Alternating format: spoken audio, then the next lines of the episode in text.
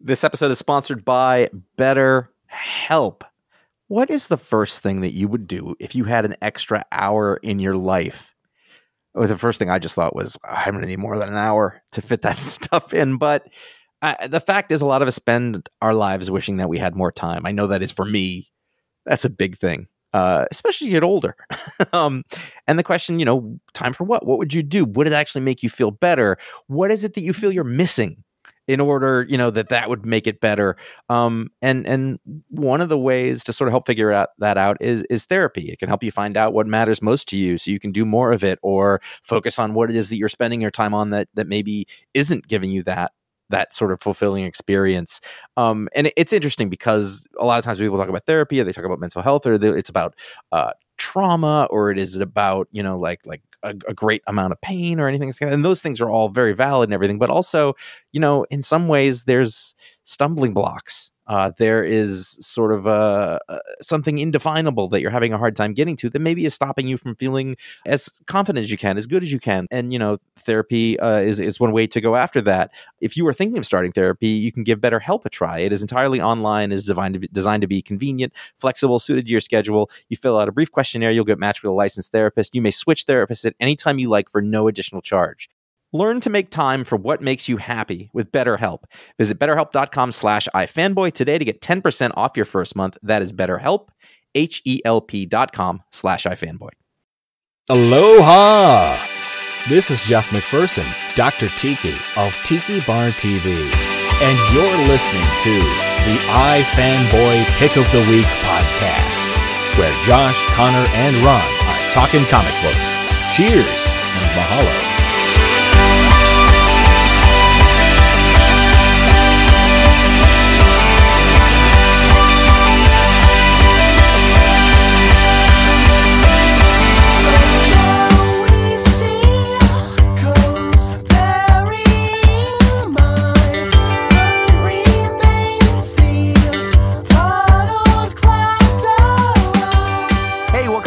ifanboy.com pick of the week podcast episode 189 and if you're one of the lucky ones we are broadcasting today live from ustream.tv otherwise regular show. Uh, i am josh flanagan and i'm here with connor kilpatrick.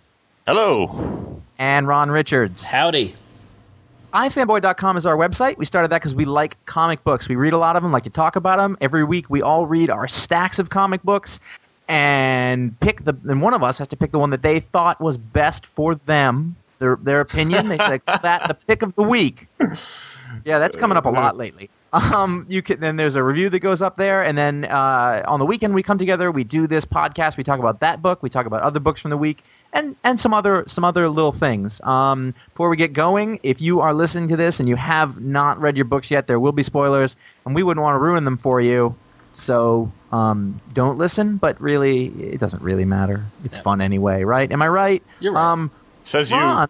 I th- geez, I think you might have had the pick this week. I, I, it's hard to tell because it wasn't much activity. Yeah, yeah, I know. I, I, it was one of those weeks where I didn't realize I'd break the internet, but I did. Um, nice. So this week I had actually a ton of books. Um, it was a really, really big week. In addition, the Starman Omnibus Volume Three came out, and a whole bunch of other stuff. So I spent like over hundred dollars this week. But um, and there was the whole big hoopla with Captain America, which we'll get to in a little bit. Um, and like lots of shit happened in comics. If you looked across, you know, like uh, with you know Invincible and with Ultimatum, and you know there's a big Brubaker week and all that kind of stuff. Um, so when I got through my whole stack of books, which was like that thick, which was really a lot. Um, you know, I had to, you know, I had to go back to Phonogram Singles Club number three is the book that I thoroughly had the most fun and got the most enjoyment out of it. Um, so for the, you know, many of you listen to, are regular listeners, listeners to the iFanboy stuff and podcasts and all that kind of stuff. So you know my opinion of the phonogram series and that I really do enjoy it. Um, but for those who might have never heard of it, there's always a new listener, always a new reader. Just to give a quick recap to catch you all up, uh, Phonogram is a uh, book by uh, Kieron Gillen and Jamie McKelvie. And uh, the first volume came out a couple years ago from Image Comics, and it's available on trade paperback. And what it is is the cross section of, of music and magic told in comic form. Um, the music being a uh, kind of centered in and around the world of Britpop, which is uh, one of my favorite genres of music. So, so it was like, ooh, this is the comic for me. But um, but so uh, the magic stuff I could kind of do without, but that's okay um, because I've, I've learned to be okay with it. So the first series came out in trade paperback. It was great. It was in black and white, and it was really something that was um, that was different out there. But you know, every time we talk about it, we always caveated it saying, "Listen, if you're not into Britpop, you, you probably aren't going to like this, or you won't be, you won't get the references. You might not be as into it, or or whatever." Um, but I don't know that's, that's not true. well, yeah, that and that. So when I sat down and after I finished this issue, and the, the gist of my review on ifanboy.com, if you go and read it, was you know, fuck it, just read the comic book. Don't worry about the music. Don't worry about the references. You don't actually need to know it. Yes, it's great if you're a fan of Britpop and you're a fan of, of, of indie music or and all this kind of stuff. But it's the comic book is not about the music. The comic book is about the the people that they're telling stories about and the the whole magic world and all that kind of stuff. Um, this particular series that is currently an issue for him, the, the, the third issue is uh, it's called Phonogram: The Singles Club, and they're all one and done issues. Um, we talked about the first issue when it came out. Um, they're all little vignette stories of telling about the different characters in one night in Bristol in the UK at a club, uh, December twenty third, two thousand six, I believe, and. Um, it's all happening at one club. Uh, Seth Bingo and the Silent Girl are DJing. There are three rules to the night of DJing. That there, it's all female vocals. Everyone must dance and no magic. And uh, basically, that's the premise. And so we've had two issues so far, which have focused on different characters. Uh, the third issue, though, focused on the character of Emily Aster um, as she gets dragged to the club by David Kohl, who was the protagonist in the first series. And we kind of get this kind of glimpse into her life.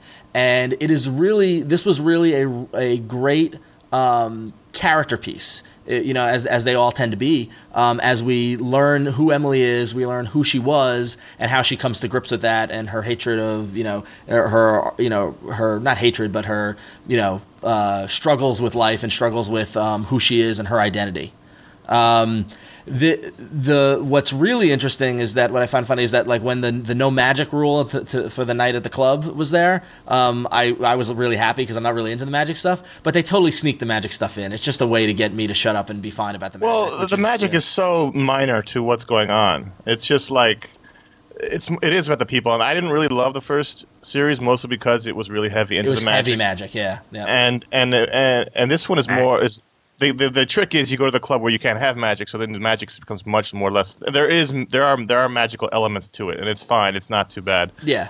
But you, Ron, you weren't actually on the show when two came out. I thought I wasn't. Two two was the best one uh, for me, but I, I liked this one as well. It's it is about the people. The second issue was all about a guy who was missing his ex girlfriend and the memories he had of her in the club. And this issue is all about the girl who she's having severe identity issues. She she clearly changed her entire look in life because something happened, and she's wrestling with that. Her old identity keeps showing up in the mirror and taunting her. And it, it was really it was a really interesting character piece. And the, the the music you said at the beginning it's all about Britpop, but the I don't really know Britpop that well beyond what Ron sends me, and and I don't need the references are not that important. It's, it's about the people in the in the club making the references, and, And- that's important thing. And the thing is, is that the with the with the references, um, you know, they provide two pages of annotations that kind of both me- that explain who the bands are that they're referencing, as well as like they actually take, which I thought was really smart, take quotes. Like when there were quotes in the comics, it refers to what this quote means. So if you want to know what it is, then you can go find out about it. But the thing is, is that like you don't need to know who Elastica was. You don't need to know who you know who who these bands are. You just get the idea that it's a band that this person likes, this person doesn't like, and go with it. If you do like the music, it does make it that much more enjoyable and fun. It, but it's like any, it's like a Kevin Smith movie. You know, like if you're not Right. if you're not into movies and not into comics and science fiction and Star Wars, you're not going to get those references. But it doesn't change the fact that. Um, that there's you know that it's a story being told about a girl and her her life and and this night at the club and that's really translating that experience of going out with your friends and going to a you know going to a club to see the band or see you know he- hear a DJ play and really capturing those emotions really well which is hard when you think about the medium the fact that it's a comic book and it's you know static images yet the energy of the music playing and the people's reaction and drinking and, and being with your friends and all that kind of stuff is it to- for me at least you know like i i'm really into music and i've you know for years I've gone to shows and gone to you know gone out and and if anything nothing's ever come close to kind of grabbing how that feels um, and so that's one, you know, one of the main, main things that one of the main reasons why I like it so much. And a lot of that has to do with the the uh, art of Jamie McKelvie and also the colors of uh, Matthew Wilson, who I think you know deserves just as much credit Um, Yep. You know, in, in terms of you know producing this you know this experience of this comic. Um, we've talked about McKelvie's work since you know since we first saw him in Phonogram, and then he did Suburban Glamour, and now with the, with this stuff. And every issue, his art gets better. I know that we I, I know that we say this every time we talk about him, but this one, what particularly got me was that you know the the characters are emoting, and the acting is is just is that much more evolved, and nobody's in costume. This isn't a superhero book, yet every character has a distinct look. Um, it's real easy with his like simple lines and and and you know his kind of style to um, have people kind of start to look the same. Yet he's you know working in subtle things like the the length of uh, Emily's chin and you know and and little subtle things to make the characters look distinctive and look unique, even the characters in the crowd. Yeah, I think this is the best his his art has looked. Especially the coloring is, is really augments it, but just in general, the art is great. I what, I what I love about this comic is that it is like being at the club. It's and it's like the camera turns with every issue to a new person in the club. We follow them through, and we snake their camera around there, and sometimes it overlaps with the other cam- with the other group, and it's and it's it's just a really it's a really you're right. It captures the club experience because you're at this place, you follow one person, you veer off to somebody else, and you come back around again. And I think you know, I don't know if it's going to come together at the end or not, but it, at this point, it doesn't need to. It's just it's just fun. Also, the backup story we should mention. Oh, both backup stories were all, there are two backup stories. This, Yeah. this, is the thing. this book is three fifty. You get a full story, two backup stories, plus the annotations, uh, interview with the knife. I mean, like they really make it, you know, a, a, a lot for your money. But the backup Did stories, they, kinda- do they have to call them co-features? No, they did not have to call them co-features. See, there so you it's go. backup? Yeah. yeah. But Connor, what about the backup story? Did you like? Well, the, the one backup story I really liked was the s- summary of the first series. Yeah. Which made it seem much more fun than I thought it was when I actually read it. but um, there was a basically the, the the the character sitting around at a bar talking about what happened in the first series, which Yeah. was which was fun. Yeah. Um, and then the second one was, was conceptual but also fun. But Yeah, the second second one was funny if you're into that music and all that kind of stuff. But um, um, but yeah, no, I, I mean, I, I I love love this series, and yeah, there are a lot of comic books that came out, but at the end of the day, the one the book that I spent the most time with, like by reading the backup material and just enjoying it, was this one. I liked it so much, I bought a page. Like I actually bought the page. Which when, page did you buy the dancing page? Yeah, when they're all dancing. So I'm gonna I'm gonna come to your house and steal it. Then. yeah, well, you know, what are you gonna do? My- It- that was a really great page. That Yeah. it was very visceral. That that panel where they're dancing. Yeah. it was. He, he captured that really well. Yeah. Uh, I really do like this book a lot. It's really great. Yeah, so phonogram. I mean, it's gonna it's gonna be these are gonna be collected in trade, and it's gonna be fun to read. But but seriously, pick up the issue, give it a shot. If you want something different, if you want something that's not typical, and and uh, and at the end of the day, aside from the music, it's about the people and it's about the the the, the emotions and all that kind of stuff. And so you know, if you can separate yourself from the fact that you're not into that music or whatever, I strongly strongly recommend it. So See, see. see, I liked this issue. Um, I did- No I one did as stopped well. enough for me to say anything, but uh, people wondered. Uh, I didn't. I wasn't so uh, so keen on it last time, but I actually dug. No, I'm talking about phonogram. oh, we're back to by the way. phonogram. Okay. I just neither of you shut up long enough. So Well, you don't read it. yeah, I didn't think you read it. I didn't think you read it. it, it hurts to presume, is what I'm saying. Okay. Did you anyway, Like it? um, yeah, no, I did. I like my. I think my favorite part was the sort of the way that they put together the the girl who changed her her, uh, you know, image. I guess, and I thought that was a really interesting way of doing that because I've seen that happen so many times. Right. Like like when I used to be all into um, death metal, and I just wore, That I wore your, giant your dark period, right? giant giant pants. Or the yellow hair. Yellow hair I had. I yeah, it's huge. I, that's actually not true at all. Um, so so Monday morning, we we we said, hey, we should do something about this big Captain America story that's coming up. So I I I cleared my morning and I went into the city and and got uh got the book uh so I could write a review on it. And then every nobody talked about the book. They just talked because nobody could get it apparently. They, they just talked about this is the stupidest thing that Marvel's ever done. So there's two conversations you can have about this book. Let's The talk about the book itself and then talk about what happened Right. with the book. Yeah, yeah. Right. So, so let's have the conversation about the book itself because at the end of the day, that's the part that's going to stick around and that's what's going to matter when everybody forgets about everything else. Um, I thought this was a fairly strong issue. For five dollars, you get a big, big comic book. Um, this wasn't like the best issue of Captain America ever. In fact, I think the parts that I enjoyed about it the most were the co-features uh, in the back, but still, um, the the Brubaker chunk at the beginning. Um, that's sort of a it, it, it heads us into I guess the final act of this assassination of Captain America thing where it was a little convenient that Sharon Carter suddenly like was like, "Hey, I remember what happened." Yeah, it Um, was kind of. a Well, hang little, on. I uh, got a point about that. Well, she remembers what happened, and the main thing is that she remembers the gun that she used, and she remembers handing off the gun. And Nylon gun. This, yeah. And the thing is, is that if you go back, like this is why I'm o- I'm okay with whatever Brubaker is doing because this is part of the plan. Because because if you look in the Captain America omnibus, there's a section of the script of of uh, Captain America 25 that is blacked out. Yeah. And then, then if you go back in the issue, this gun exists in 25. Mm-hmm. So it's not like we'll change what the gun is. You know what I mean? Like this is No, no, no, I don't think anybody's saying that. Yeah. I think just the whole idea in general that this is a special magic re. You know, gun. Oh right, yeah, but but the thing is, but the th- thing, no, I, I mean, I've read online, I've heard people complain like, oh, it's convenient that oh, all of a sudden the gun is an issue, but that was, I think, it was always the plan. You know, that was always no, the I'm out. sure yeah. it. So Um, the, the other thing about this was that the, the main story, the Brubaker bit, sort of, it, he's done this a few times where like he he takes a day and he goes and he visits all of the people who've been involved with his story. So we spend some time with Sharon. Um, she sorts her shit out, and then we go and we see. I never remember his name. Uh, the the grand whatever, the cre- creepy fifties cap. That guy. Um, Yeah. what is he? The, the grand. He's a creepy 50s cap. That's all creepy you need to know. fifties cap, yeah. Okay, that's what we're gonna call him. That's his name. That should be on the Wikipedia entry. Someone do that. Grand Um, director. Grand Director, that's it. And we go to him, and he's walking around like uh, like Clark Kent in Superman Two. Like, where am I? What do I do? Um, and this was uh, drawn by Howard Chaykin. I don't know what's happened to me, but at some point I've come around to Howard Chaykin recently, and I'm I really, so glad to hear that too. By the way, really finally, enjoyed this page. um, really nice. Um, and it's this great like you could you could do you could do a Grand Director miniseries. I think it'd be pretty neat. Um, and then we go to Girl Bucky, who's they're from a from a um, I guess a parallel universe, which they do in Marvel now. Um, I don't know what number, and she follows Eli. I love Eli. I could use more of him all the time. That would be cool. His story and background and everything is really interesting. And then we're off to what is a wonderful chunk of David Aja art in the Yes. Crossbones story, who apparently, by the way, like they have the worst prison ever.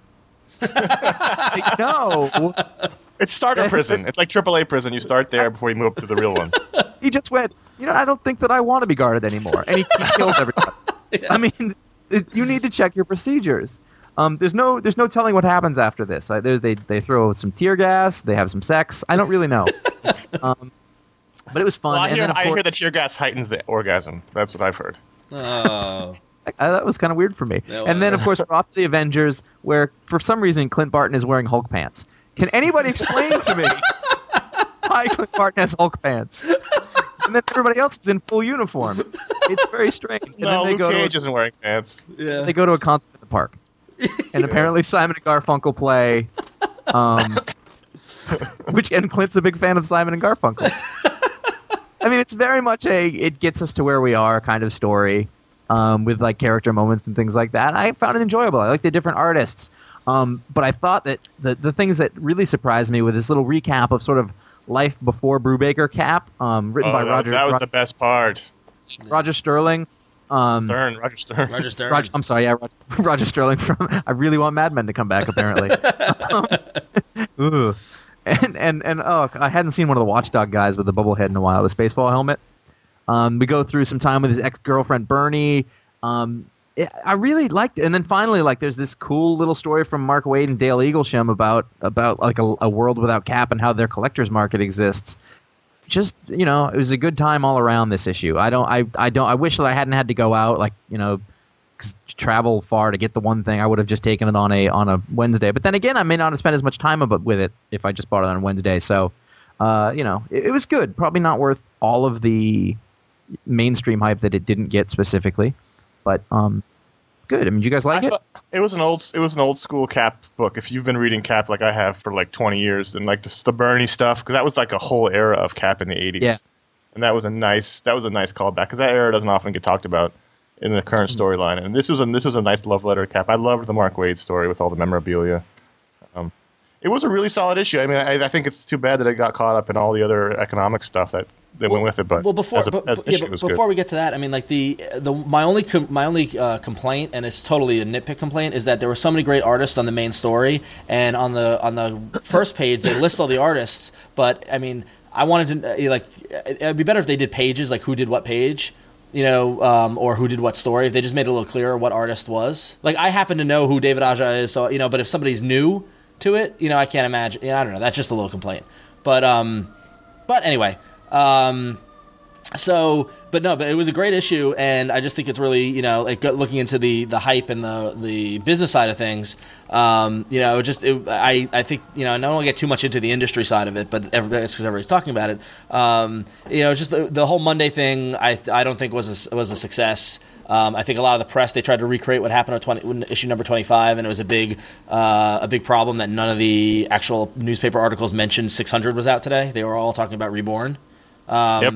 So I don't know. I mean, it, I mean, I the thing is, I work in marketing by day, so I understand what they what they're doing and why. But um, it just it, it, you know you want to drum up business. You people were talking about it. You know, I mean, like we had a huge day on ifanboy.com on Monday. I mean, like there were a ton of people there talking about it. So in that regard, it worked, but it was not the not the warm and fuzzy kind of press that we all love. Well, I think the part of the problem was that most, not most, I don't want to make, it, but a lot of stores couldn't get the book, or they didn't get the book, or they didn't want to pay the extra. They, it cost the stores extra to get the book on Monday, and a lot of them just said, "Screw it, I'll get it Wednesday." And so when you had you had a for the stores that did get it and people did, did buy it, it was great. But for everyone else, you know, it was just there was just no, and you know the the reasons why behind why they had to do it Monday are speculated about in the New York Times and all this. There's a they in order to get in the New York Times, they had to get it out on Monday because that's when the only time they could put, put the story out. But Right, and the th- and the thing is, is that I mean, and it's tough because it's like the the argument. I was talking to a friend of mine who works in the in the industry, and and his his resp- you know I was kind of giving him a hard time about it. And his response is like, oh, well, we don't want people, you know, we don't want new people to read comics. You know, like, well, and my, and my response is like, right, but how many people outside of comics knew this was happening? You know what I mean? Like, How many people outside of comics know that Wednesday or Monday? What's the difference is anyway? It just Exactly. make the book be there. exactly? So And at the end of the day, I, I didn't read a single story that mentioned the, this book. They were all about talking about Reborn. So even if they did read it, and they wouldn't know that I had to go buy this issue. I feel like the Monday push would have been better served if they'd done it for the first issue of Reborn. yeah, I totally agree. I think the first issue of Reborn because th- that's the issue that Steve Rogers is actually coming back. Steve Rogers isn't even in this book. This is like the whole Batwoman thing when she got all this press, but there wasn't a Batwoman book. But exactly, yeah. there still isn't. It, it's coming soon, but and it's don't know how many years ago that was, but Yeah. shit. But I mean, but but still, for I mean, for four ninety nine, I'm happy with the, this kind of this celebration, and you get a great Golden Age backup. Which, by the way, creepy as hell. Two things: one is the Red Skull wearing the Captain America costume, just like the in the Mark Millar story that came out a couple weeks ago, the Wolverine. Yes. Which I was like, ooh, creepy. And then there's one pa- there's one panel the Red Skull shooting a bow and arrow at Captain America, which cracks me up. So I don't know why. I love these Golden Age stories. They can reprint these all the time. So Yep. Um, the little cover gallery at the end was cute, but uh, at, at towards the end it got so small I couldn't really look, couldn't really see it. But you know, Because they took all the things from comic book brow- from comicbrowser.com. Browser, so they were all like 300 cover uh, browser or whatever. We didn't even use those for the video show. We can help Yeah. it. so to move, so to move across the pond to the other captain, Captain Britain, and the MI13 number 14 came out, and I did not see this swerve coming. No, I, I was trying to spend time whether I wanted to be annoyed with it or not. You know what I mean? Like I was like, wait a minute. So we were doing the dream sequence thing, but it, all made sense. Like Yeah. it, it was it was total It's- sort of It's, perfect. it's not a dream comic- sequence, though. No, I No, mean, but I mean, it goes back look. to the story arc with the with the with the whole that dream space or whatever that that that whatever that Right. being That's that why all- yeah that makes you think that you're getting whatever you want, and the fact that they Okay. routed that to Dracula was just genius, and I did and I completely didn't see it coming. I completely and, when, and when I got like halfway through it, it was like a big oh. So Paul Cornell, you get thumbs you know thumbs up for me. It was it was it was high level plotting, I think, because it was all right there for us to sort out if we'd wanted to, I guess. But but you just didn't see it coming because it was like, how do I take these elements and do something interesting with them? Um, so like on the one hand, all of the things that happened last time that we were like, oh, that's so cool, they didn't really happen, but you, you can't fault them for why. Like it, it's it's just kind of it, it it sort of let us do the like set up the status quo a second time. Yeah. which which is fun. yeah, Um, it's a And- damn and the fact that they're canceling it, we all lose. So. I, just, I have to say that every time we talk about Captain Britain. I'm sorry. Just- No, it- it totally does. In fact, there's only one more issue left. Like they canceled it fast. it wasn't like we're gonna let them work it out to six more issues. It was just like, oh, by the way, like at the end of this dinner, I'm divorcing you. Uh, what? Right. and and and Faiza didn't die though, so that was good. no. Yeah. And, but her dad's a vampire. That sucks. That sucks. that's that's gonna make Thanksgiving difficult. Oh, she's so not dad, American. you want to come by for dinner? Uh, they don't do Thanksgiving. They're a Muslim and b British. I mean, just not, it's not happening. I'm sorry. so, Oh God, that's funny. The bloody, bloodiest cover of the week was Invincible 63, which um, Now, In, Invincible sixty three was a very close runner up to the pick of the week for me. Um, it, it it made it made me at the end of it go, oh wow, they they really did it. I will say that I think that if you were following Images Twitters over the past couple of weeks, like they gave it away and went, "Oh, I'm just kidding." no, they no, I was- no, they never said, "Oh, I'm just kidding." They gave they they gave it away, and they also rather wrote, they did because I was like, "That is totally what's going to happen." and they also wrote the best press release ever for it too, which Yes, is they did. which is fantastic. was fantastic. great. But um, but yeah, and you can follow Image at, on Twitter at twitter.com/slash Image Comics. But um, uh, I mean, the thing is that that that kind of goes into the, my theory where it's like a lot of with this stuff, you know, like we don't want it to be spoiled, we don't want to know what happens, but like, okay, yes, that event happened, but it's how it happens and what happens is what makes it so good, and that's what you know. So like, I didn't care that I knew it was coming.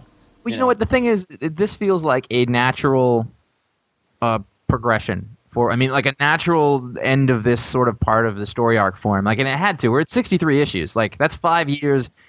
You've got to. You've got to finish this. We should probably mention what happened is that no, You can't. we if you can't. if you've read it, you know. If you uh, haven't, then you don't. So. Well, all I gotta say is that it was great in the notes. The little the the at the at top of the mail column, you know, Kirkman apologizes. He goes, "I'm sorry, I didn't want to, but I had to." You know, so yeah. Uh, well, so- that's that, that's that's when you know how it how it works. Like, well, this Yeah. is what had to happen. yeah.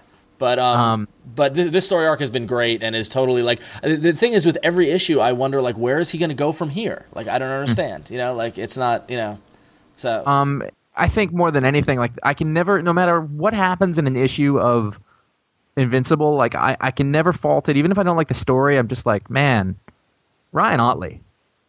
I mean, you want to just talk about a guy who's doing classic superhero comic book pages and and and if you look at like the places where they're breaking out of the panels and the you know when the fists are coming at you and just images that feel like something i mean like you see violence in things a lot. I think one of the only one of the other guys who can do this really well is um is darick robertson. Um but this was it was like a tour de force of of of both art and of coloring. Now a lot of people were, could say it's, it's gory um, but that's kind of the point. Like you, you love these characters theoretically, and, and it's- supposed to hurt. Like it's not supposed to be good. This is this is certainly no worse than what happens in Walking Dead. So, you know, you, you can't fault him for that. The battleship page is awesome. uh, yeah. And again, no, like you mentioned the colors, like again with Phonogram, Matthew Wilson, and I, I don't know how to pronounce it, but I just say FCO. FCO Plascencia, Plascencia awesome color, also awesome colors, amazing. Like the color, you know, and even with Cliff Rath, Cliff Rathburn's inks. I mean, like some like the the one scene when the guy puts the hand in the thing in the in the person. Yeah. Um, the depth and the like, it, uh, it, uh, it was just great. This is great. This is great modern comics. So The big the big double page spread of of Conquest uh, was was probably one of my favorites because it's just like shit. This shit this shit just is like there's no getting Connor. It's okay. he's not even listening. it's okay. no. So. All right. well- Fine. Well, we'll move on. We'll move on from here so Connor How can did you get back know? into the game. Uh, hello everybody. Hi, everybody. So, I'm back. Get away with me. So I yeah, so I walked can't believe they killed Invincible. Oh my God, Tim Kid Omni boy is gay. gay doesn't count as half bug alien. Son of a bitch. Son of a bitch. All right. GI Joe Cobra number four. Can we talk about that? Can we Yes, move we on can. to that now? Yes. Excellent. Um, this is a fantastic miniseries, and even though there's a special issue coming later in the year, this is the last issue of the mini, and we talk about it uh, to death. But it's such a it, it turned out to be such a great surprise. One of the best books of the year. Um, ended strong. I think ended it the only way it could end, and I think it ends in a way that promises more, which is even better than yeah, just you know, wrapping everything up. vendetta So if you li- in the third issue, Chuckles was forced to shoot Jinx, his hand, his handler. He's undercover, infiltrating Cobra. He um, shot had to shoot Jinx to prove he was loyal. He was in love with Jinx. He was Jinx was his only lifeline to the real, real world. He had to kill her. So this issue is dealing with the fact that he is now um, broken from that, but also pissed, but also determined to take out take down Cobra. And Tomax and Xamot show up, which was pretty. Good. I love. Tomax and Xamot. They're my favorite Cobra guys. I, I will say that this one, because it sucked me more into the, I guess, real GI Joe and Cobra world, it threw me for a little bit of a loop. Because I guess one of the things that I liked about it before was I didn't know anything about it, and so when Tomax and Xamot show up, you're like, oh, okay, all right, I am in this world. But it, it was done well. I can't I can't complain about that at all. And like they even explained like the scar on the one dude.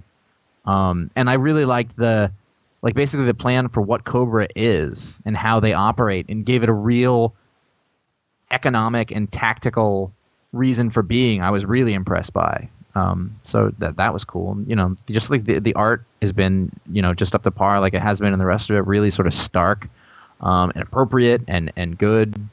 And what a great little miniseries from out of nowhere.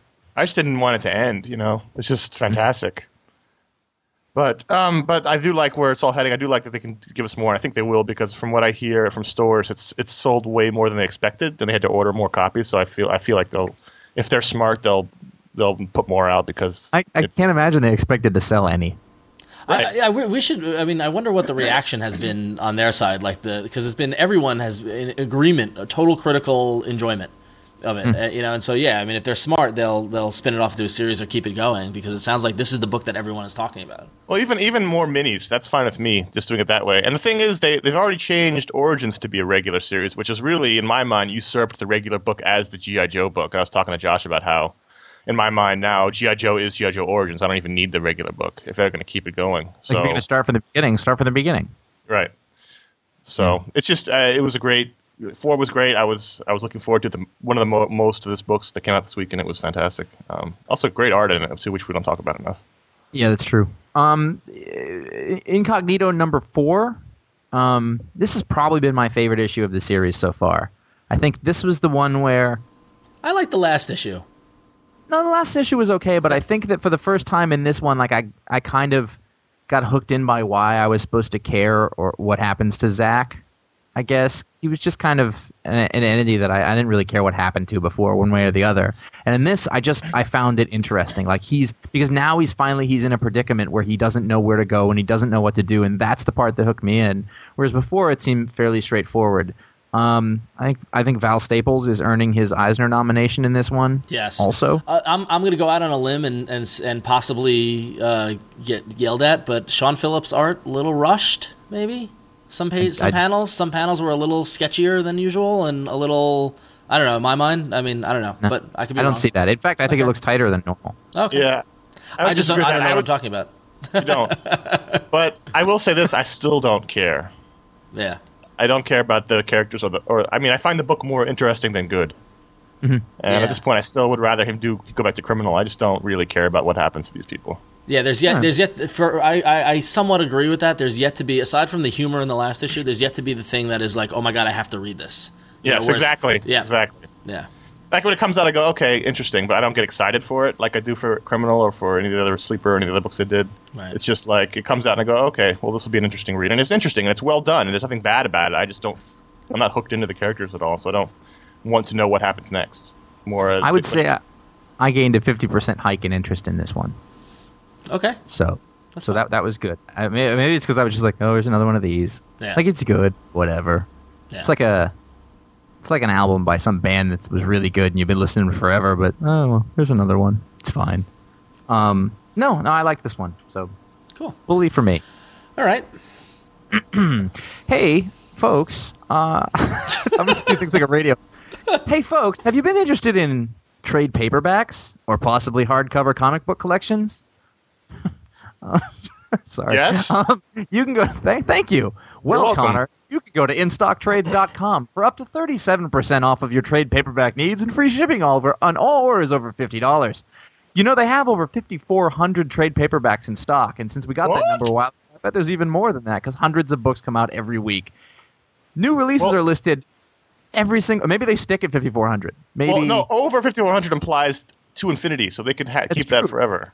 Okay, that's true. That's not a wrong statement. Um, new releases are listed every single Wednesday, and orders usually ship within 48 hours. So when you need to have something in your hot little hands, that's the best way to go to www.instocktrades.com. You can get this month's book of the month, I Kill Giants, at 47% off, which is $10.07. That's a ridiculous deal for a book that everybody seems to like a good deal. Um, also, speaking of I Kill Giants, you can go listen to the Talksplode we did with Joe Kelly. Um, that's at ifanboy.com.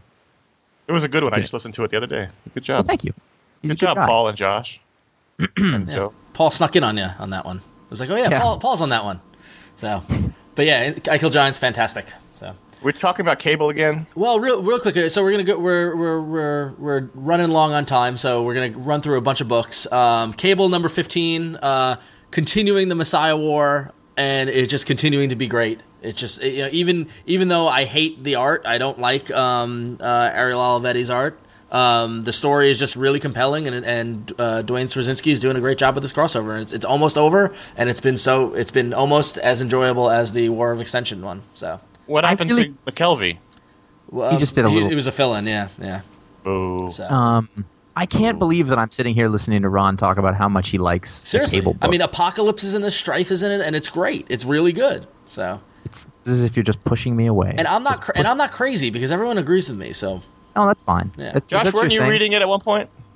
I read the McKelvie issues, Uh, and I read a couple of them. Like it was okay. It's just like I well, just didn't well, care. well, the difference from what you've read is that what you were reading was a lot of the build up to what we're in right now, and right now is is is it's rolling. I mean, like it, there's a lot of action right now, and it ended on a big cliffhanger, and I just I can't wait to see how it ends. really So. don't like future mutant things for whatever reason. I, I love time travel. I like mutants. no, yeah, I, yeah. I get that, and a lot of people do, and and you know, like it was good. Straczynski's definitely got the chops. It just wasn't my thing. Um, Ultimate Spider-Man Requiem number one. We return to a, a, a New York City that is no longer. So I thought this Um, was really interesting because it has a cover by David LaFuente, who's going to be the new penciler on the sh- on the series, and Excited. and it's which is going to be awesome. And then it starts off with you know moments after Ultimatum, and Stuart Immonen does the art uh, telling of uh, Jay Jonah and and what's his face Urich and Robbie going back to the offices of the Bugle, and then um, Jay Jonah sits down to write a piece about Spider Man, and then we get a Mark Bagley tale of Spider Man. Great way to kind of wrap up the the show, I think.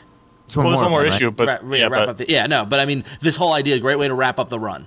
yes, I really like this issue a lot. Yeah. It really it, it sort of encapsulated all the eras. Yeah, You know, it was nice. It was for when when I turned the page to the Bag- the Bagley art. I was like, ooh, Yeah. You know, it was a nice return to that. And, and so the s- the the question being, isn't Bagley exclusive to DC? Did they let him do this, or was this an old story that never got published?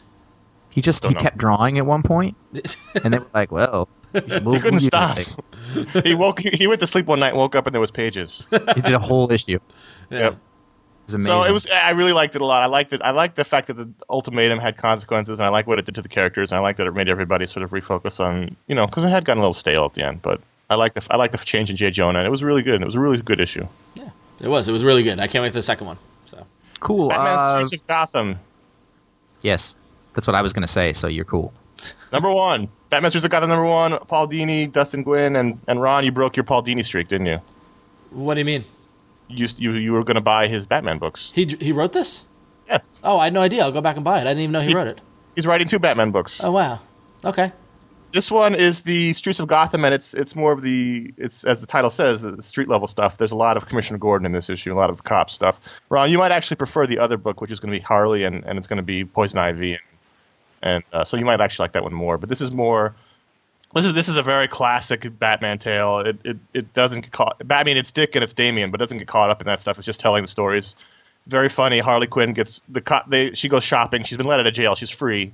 She's not you know wanted. She goes shopping. The, the the store calls the cops. The cops all swarm because it's Harley Quinn. And she's like, I was just shopping. And of course, Batman and Robin show up, and it was you know it's Paul Dini doing Batman, and it's interesting. It's it's just strong. And then there's backup stories, Manhunter from Marc Andreyko with art by Georges Jeanty from Buffy. I don't know what that means for his Buffy work, but um, I just really like Dude. this a lot. It was, it was very very solid. Nguyen is is like he's badass. Yes. Like he's really good. Like I, I flipped through it. Um, was just looking at the art and I was like, man, he you know like from where he started and and the kind of stuff that he's putting out. His covers are always amazing. I don't know what it is about that dude, but he does great great covers. Yeah, no, his his it- artistic, artistic style is fantastic. I love the, the the final page of Batman and Damian on the on the roof overlooking the city. It was just very atmospheric, very shadowy, and it's just a Cool. beautiful looking book. Hey, are y- are you guys excited for uh, Josh's Vertigo Corner? Yay! It's time for Josh's Vertigo Corner. I'm gonna go refill my drink. Uh, Oh, bite me. uh, Fables crossover, part eight of nine. There is a, a, a wind that is blowing through the internet about people who are not liking this crossover. I'm not one of them. I feel like it's moved fast enough. We're getting a new book every week. The next week, or the next issue, I don't know if it's next week or the week after, is the last one. I thought this was a ton of fun. Uh, and I, I mean, I know there's a few people who've liked it and some who haven't. But for me, like there was all this action in this one. As soon as like yeah, little girl, uh, little girl, Bigby goes nuts and kills a bunch of people, um, and it all sort of fits together plot wise. I really enjoyed this, and, and I thought it was a fun crossover. I thought it was a good experiment. It can't always stay the same. My pick. So it's week- over now. It's over now. One more, one more issue. All The literal is number three. It's either next week or the, the next. Um, I wasn't paying attention. uh, I, I was scratching my ass, dude. I'll be honest. My pick of the week probably would have been Hellblazer 256. I was so unhappy that Pete Milligan was taking over this book, and it's been excellent. Just carrying on from the Andy Diggle stuff. Uh, art by Giuseppe Camuncoli, who did. I had a pick of the week of Hellblazer a couple of last year, I guess. Art by It's gonna be who? Like a week ago. Giuseppe Camuncoli. When I um, Who? I'm, you just want me to keep saying it, don't you? yes. Say it funnier. Giuseppe Camuncoli. Oh, What do you have do? Uh, do the pencil. and Uh, some, and somewhere my grandfather's rolling in his grave. Listen, I complained the last time that he draw John Constantine with a double double breasted jacket. But it turned out that this time he no longer do that because they don't dress like Don Mafia from Sicily. This makes no sense. You're almost Anyway. you're almost as offensive as the Olive Garden. You're the one who goes, "It's me, It's a me, Mario. me, Italian stereotype." uh, anyway, in this one, uh, what do we find i- that the Peter Milligan is doing the best is he find out that John need love, but he cannot have a good relationship. So it's what this is about. He tries to date this doctor. She's a redhead with glasses, quite a smoky, you know, and uh, he's very good. Is I don't know why I went to Russian there. You always do that. It just runs off. And can't. I don't know why. Yeah. Great, great issue. These have been really good. This whole like scabby thing that he's had going on has been fantastic. I loved this pick of the week for me. Great. Cool. All right. So if you go to ifanboy.com forward slash comics, you can see all the comics that came out this week, and you can also rate and review your books, and you can write a review. And this week, um, we're going to highlight a couple of reviews of pick of the weeks that nobody picked. And um, the first review comes from Flapjacks, who wrote a review of Final Crisis Aftermath Dance number two, and he gave the story a four out of five and the art a two out of five. And like I said, nobody made it their pick of the week. Um, and Flapjack says that Joe Casey, Joe Casey knows how the game works and how the gullible minds of the masses, that means you, probably whether you want to admit it or not, we're all a bit brainwashed these days, are manipulated.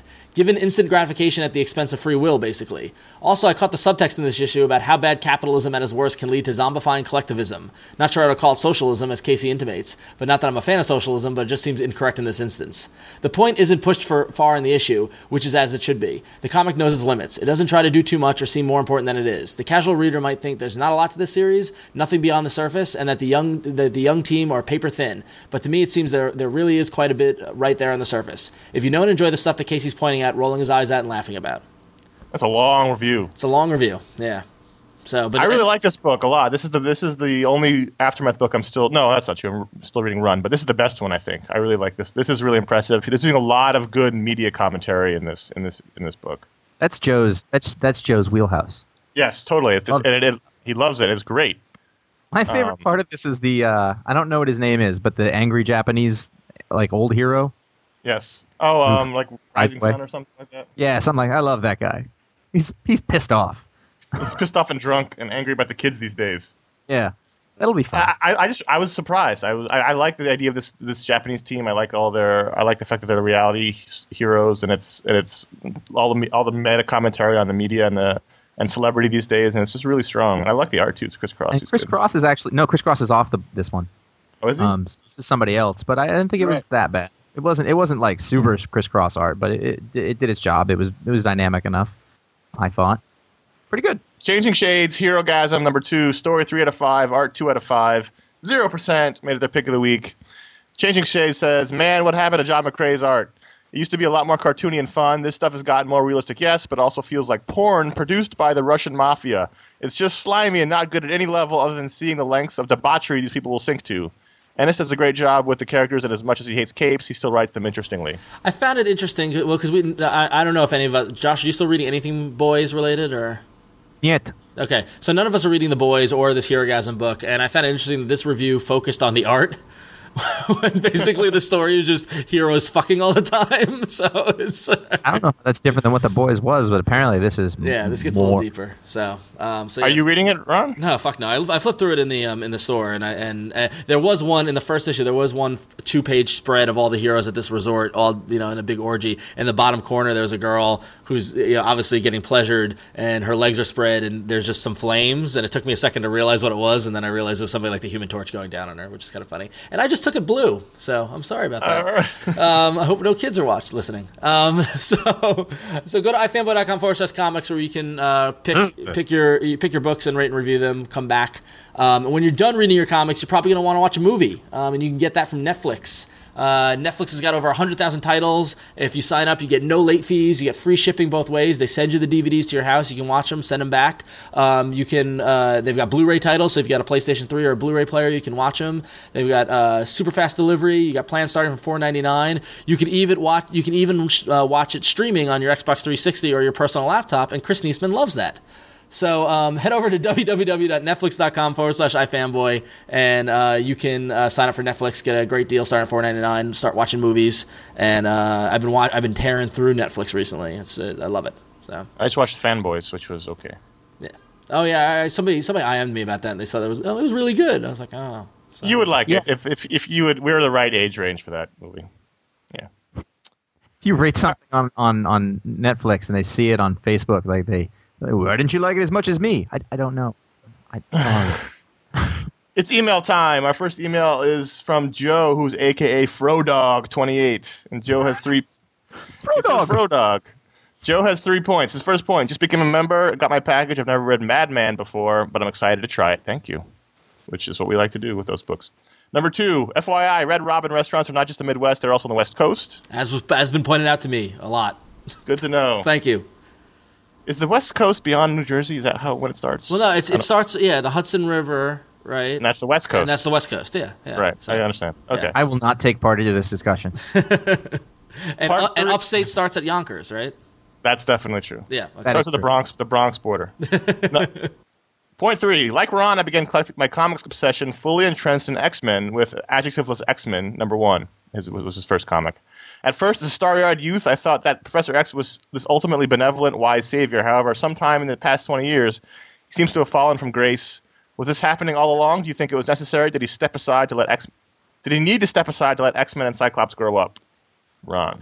Yeah, I mean, I think that's the thing. I mean, I mean, you, you put put him in this position of uh, just also kind of like what's going on with Batman right now, where you put you put a character in a position where you know what they're responsible for, and how do you make compelling stories? Is that you tear them down, or you remove them, or you have somebody move up, you know, up a notch.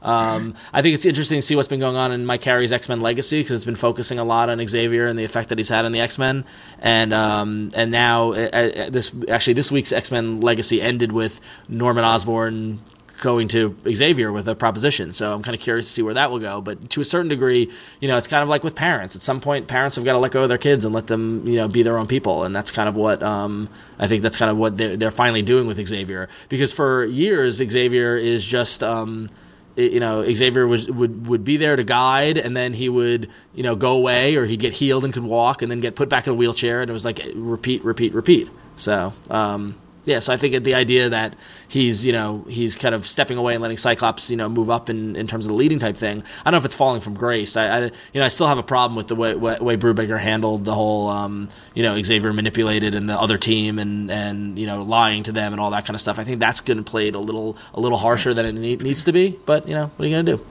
So, All right. There you go. all right, our next um, email, Josh. Josh has got to read. Okay, this is this is uh, I've been challenged, so uh, it'll make sense at the end. hey guys, this is Mark from Australia. I have a question for Josh. Which series do you prefer, Lucifer or Sandman? Lucifer is one of the best series I've read, but I couldn't even finish Sandman. I got about halfway through in the, through the third trade before giving up. But since you like both, which do you prefer? Also, if Josh reads this in Australian accent, I'll sign up for an iFanboy mem- membership. Cheers, guys. So there you go. There we go. We're Yeah, whores. Josh. We're we're whores. I am a whore. I will. What do you want me to? I will. I, I'll dance for you. Whatever. Honestly, that sounded a bit more New Zealand than Australian. Now it's very slower. It's different. uh, anyway, hey, did we take did we take roll before this started? All right. Um, the question at hand is which would you prefer, Lucifer or Sandman? Um, and while I, I did make it through Sandman a couple times, uh, I actually probably would prefer Lucifer. I, I liked it. It was a more of a straight through story about a couple of characters who I was much more invested in than I had been um, with with Sandman. I think that Sandman is a lot of things. It's almost it's like almost like an anthology of sorts um, with a with a single thread that goes through it. But Lucifer is kind of one story straight through that focuses on Lucifer and Elaine. Um, and it's also one art team uh, for the most part, and it, it's totally one of my one of my favorite series. Definitely one of my favorite Vertigo series ever. I totally would have said picked that. You always talk about Lucifer a lot, so I would mm-hmm. say that's not Sandman. No, But- but, I liked Sandman and Lucifer. Without Luc- without Sandman, there is no Lucifer. So that's that's also key. I've read all of Sandman, but only one of Lucifer, so if that makes any difference, which it doesn't. Let's move on. No. Okay. Big Yanks writes in and says, "Have you guys ever read Dead at 17? I tried searching the site for any articles, but didn't find any. What are your thoughts, and can you recommend it?" Uh, Dead at 17 was uh, was published by Viper Comics originally, and actually there's a big collection of it that's being published um, by Image, um, and it was kind of like a horror story by. Guy's last name is Howard. I want to say uh, Josh Howard, not the not the guy who does Wolfman. Jason Howard, Right. Yes, Ron That's Howard. not Ron Howard. No. Not Wow. Doot, doot. anyway, so um, so uh, Dead at Seventeen, it was a it was a bit of a horror story, kind of if I remember correctly. I read it when it came out when Viper was publishing it, and thought it was really good. I really liked the art. Um, it had it was very gory, very bloody. I want to say there are vampires in it. I don't remember. Yeah, yeah, yeah. So- I read one issue, and it was like the aftermath of a death. So it was just hanging out at a gravestone and being morose the whole time. Yeah. So Um, uh, when the when the collection comes out from Image, I would definitely say pick it up because it was one of those really cool kind of indie books that you know that was self published and was um, different at the time, and it kind of faded a little. But um, I'm excited to get that collection and kind of read it all in one big whole thing. So Oh, I know. It was Ryan Howard. no, it wasn't Ryan Howard, I bastard. All right. All right. Anyway, All right, Lo- Logan writes in and he says, "You snooze, you lose. The early bird gets the worm. He who hesitates is lost." Well, all that describes me in the 2009 San Diego Comic Con. I went online the other day to see if I could get any day passes for this con, as my holiday plans finally firmed up. And I was sad to see all the passes are sold out. Being a newbie to my, any con, much less the Mac Daddy of them all, do you have any suggestions for a latecomer? Have the organizations kept a few passes back that they released closer to the con? Is it worthwhile to search on eBay for con scalpers? Can I volunteer as Dan DiDio's personal bodyguard? What advice do you have to give a Johnny come lately? He's- That's a good question. I'm really, I mean, San Diego is sold out, and I'm really curious to see if there are people going to be scalping ticket, like scalping passes. Like, I, we have no experience with this because we a we prepare way ahead of time, and uh, and really our lesson here is, and I told you so. I think you started off with a lot of Ben Franklin aphorisms, and we're just going to say you suck. No, I don't know. Is there an aftermarket for these? If you know I have when you've no done this kind of thing, to the comments and let us know because I've seen this question around a lot lately because I don't think people expected it. yeah, I, I don't, I, I don't know what to expect with the sellout. I don't know if there, if there are going to be scalpers standing like by the by the trolley tracks, like scalping passes. That's Two, gonna got be, two, it's gonna got be two. weird. Batman, Yeah. got two. Batman. It's like going to a Yankee game. That happens the Yeah. whole freaking way from the subway to the stadium. exactly. Uh, There's cops everywhere. Don't they care about scalpers? Well, no, you can scalp. You can scalp within 150 feet of the venue. I think that's the rules in New York. I mean, you can. I mean, scalping is it's illegal to do it like right at the gate. But Mm-hmm. if you're if you're like at the edge of the parking lot, you can. It's it's legal. It's okay. So, not that I have It's legal before. to sell them. Yeah. It's legal to buy them. but um, But anyway, so you know what they call a San Diego Comic Con in France? No, the Royale with geeks. but I don't know. Like they're not going to open up more passes. Uh, I don't know what they're going to do. And this is kind of you know it's it's. I don't think anybody really expected it to be this early. So yeah, it was. I mean, it sold out with months ago. Months. Out of luck. Well, it makes sense. I mean, for, they still they still out the hotels months ago. It should make sense. Oh, months ago. Uh, Well, the, Yeah. the hotels eight is, months ago. the hotels is a bit of a myth. It's a little bit of a myth. If you're like us and you need to go, then you need to get the you need to get the the hotels early when they go live. But the hotels, as we get closer, people are going to start canceling rooms. With like, so if you wanted to like say, yeah, I'm going to go to San Diego. Let me see what I can do. You know, let, let me. I, you could probably find a room. Um, whether or not you can get into the con is that that's going to be the problem. It used to be that you can just walk up and buy a pass, but now that's going to be an issue. So, so anyway. Um, all right, That's cool. get a lot of the entertainment industry who sort of goes down. They do everything last minute and they, Yeah. they try to go down on the whim. Yeah. So, and you know, if you want, I mean, you, you can go down on a whim and you can, you know, post. On, I've, I've already seen people posting on Twitter, "Hey, does anybody have uh, an extra bed or space on the floor? Can I crash?" Um, you could do that if you want to. Uh, I mean, but You could make an independent book and get on a panel. That's Yeah. that's that, there's my advice. we, we, we have space on the floor for a thousand dollars for our hotel floor. And the, the, the and just to on the panel note, uh, the panel schedules, uh, uh, the panel submissions are all closed, and they've received all the panels they're going to do, and there is going to be a podcasting panel, and we will be on it as well as some other podcasters. So stay tuned for more info about that. So, um, so if you have any questions or if you have any um, accents that you want Josh to imitate on the show, uh, you can email us at contact at ifanboy.com. Um, and normally we do voicemails at this time, but because we're doing the whole Ustream thing and because we ran a little long, we're not going to do any voicemails this week. Um, but so it's very exciting because we have a giveaway to announce. yes. Yes. Um, uh, the, the the giveaways are all are, are attached to our, our membership program, which is which is how the, the viewers and the users can help support iFanboy. If you go to ifanboy.com/store, you can you can purchase a membership, and you too will be eligible for amazing uh, giveaways. But mostly, we would like you to do it to help support the show and the stuff that we do because it costs money, and we don't have enough of it. Uh, to do all of the, the things that we need to do and, and, and keep going. So uh, if, if this is important to you, if the site is something and you like uh, you like watching it on UStream, which we, we, we will try to do more, and you like listening to the shows and all that stuff, uh, becoming a member for the price of just one comic book a month, or you can do that in one payment, which is actually slightly lower. Um, is a really great way to do that. So go to ifanboy.com slash store and and you can uh, mean the world to us. And thank you very much. Um, you can you can either join for four dollars a month, or that's forty two a year, or ten dollars a month, or hundred dollars a year, and and you'll get a prize pack uh, and some stickers and buttons and stuff with a comic book, or you'll get a T shirt at the higher level. So that's that's fun stuff. If you're listening and you've been meaning to do it. Here's a really good time, and here's one of the reasons too. We have a giveaway. We've been talking about our Walking Dead companion that the lovely Connor is displaying. Um, he's so pretty, and also a couple of uh, Joe Casey books uh, with with Chris Burnham sketches. Um, the the grand prize winner is going to get that Walking Dead book and a copy of uh, Nixon's Pals and Godland Number One. In Nixon's Pals will be a sketch from Chris Burnham, artist on the book, and they're both signed by Joe Casey. And then one runner up will just get uh, the two Joe Casey books with a Chris Burnham sketch. So the runner up is Jake Lee from Mississippi. You're going to get those two books. And the grand prize winner is Frank Knight, which is a fantastic detective name from Oregon. And he's going to get the Walking Dead compendium with the two Joe Casey books, Nixon's Pals and Godland. Both get my personal seal. All three of those are excellent books from Image, by the way. Yep. Really So- good comics. So congratulations, Jake, and congratulations, Frank. We'll be contacting you by email, and we'll get your. Um, we have your addresses, but we'll just confirm, and we're going to send it to you. Um, and really, the you know, if you want to, we, we've already given away a page of original art from Mike Allred. We've already given away, you know, we just gave away the Walking Dead compendium and that signed stuff. We've got some great, cool um, uh, giveaways planned. We're going to be getting a lot of uh, signed stuff from creators at San Diego and things like that. So seriously, you know, become a member. Go to ifanboy.com forward slash store, and that's where you can sign up. So, and thank Yeah. you for everybody. Uh, we'll try to get as many more prizes as we can out to It people. It really is my goal for every member to eventually win something. So hmm. it might take years, but that's okay. What if take they? What if? What if you offered hugs? sure, hugs. think You would can hug every have- member. Yeah, I'm gonna I'm gonna uh, come uh, to your house and hug you. That won't be creepy. Um, you can go to ifanboy.com to read the pick of the week review that Ron wrote and the ensuing discussion. Uh, Kieron and Jamie showed up, which, by the way, I love. People are like, "Oh yeah, you're right."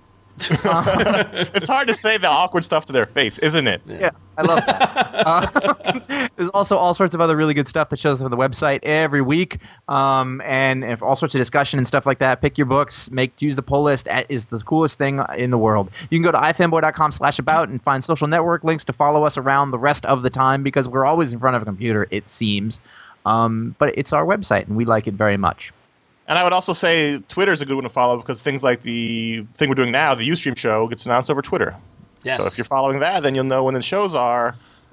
Bing, bang, boom, you're in the show. Twitter.com slash ifanboy. And while you're at iFanboy, go to ifanboy.com slash store. You can get the Power Responsibility t-shirt, which is $15. It's a limited edition. We only- only made a few of them. Well, more than a few. That would be three. But we, we, made, we made a bunch, and they're, they're selling. So make sure you get them now.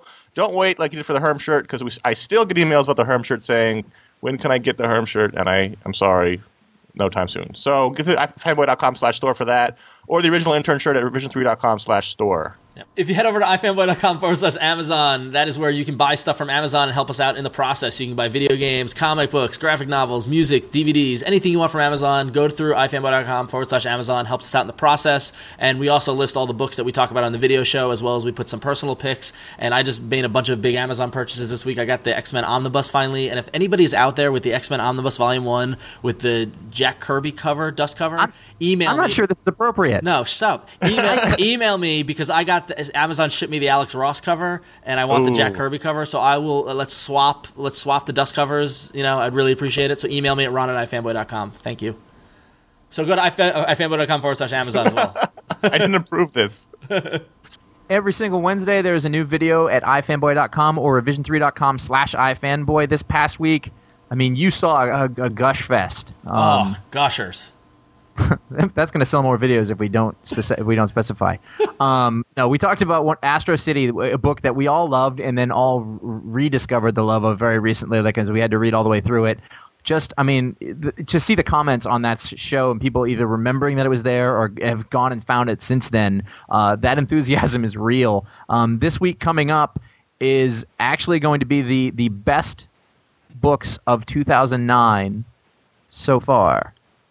That's that's that's the next show. Oh, it is. There was a slight program change. I didn't know that. Okay. Could have not said anything, and we would have been fine. But there's another one that will come up later. But we, we're we're mo- we're doing best best books of 2009 so far. yes. Interesting. That's not what my script says. I don't trust Well, I'm not- anything anymore. Just tune in on Wednesday and you'll find out what the show is. So. Yeah. yeah. So, and if you have any questions, like we mentioned, you can email us at contact at fanboy.com or call and leave a voicemail at 1 fanboys. That's 1 326 2697. And we'll, if we, if you keep it under 30 seconds and tell us where you're from, we'll get it on the show. And we love answering your questions. And the weirder, the better. So, Well, I wouldn't say that. But uh, finally, you can leave a review on iTunes, either for the show or for the video show. It helps people find the shows when they're searching for podcasts on iTunes, and uh, we appreciate it. Thousands and thousands and thousands and thousands of you have not done so. So if there's lots of you out there, please do. It would help. Even better yet, tell your friends, your mom, your podcasting buddies, the hostages you've got held in your basement. Jesus Christ. Listen, they wronged my family. they would like something to do. Oh, man. them- drop an iPod down there next time. Just let them, yeah, enjoy it. They're like, this is an old third generation one. I picked up my old iPod the other day and I started tapping the screen and nothing happened. I was like, what the fuck? Man.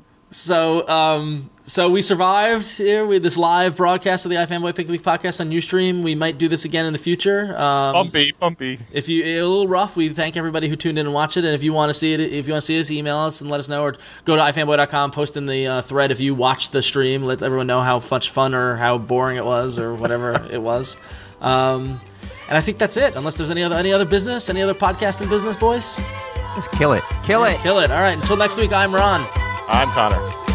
I am Josh.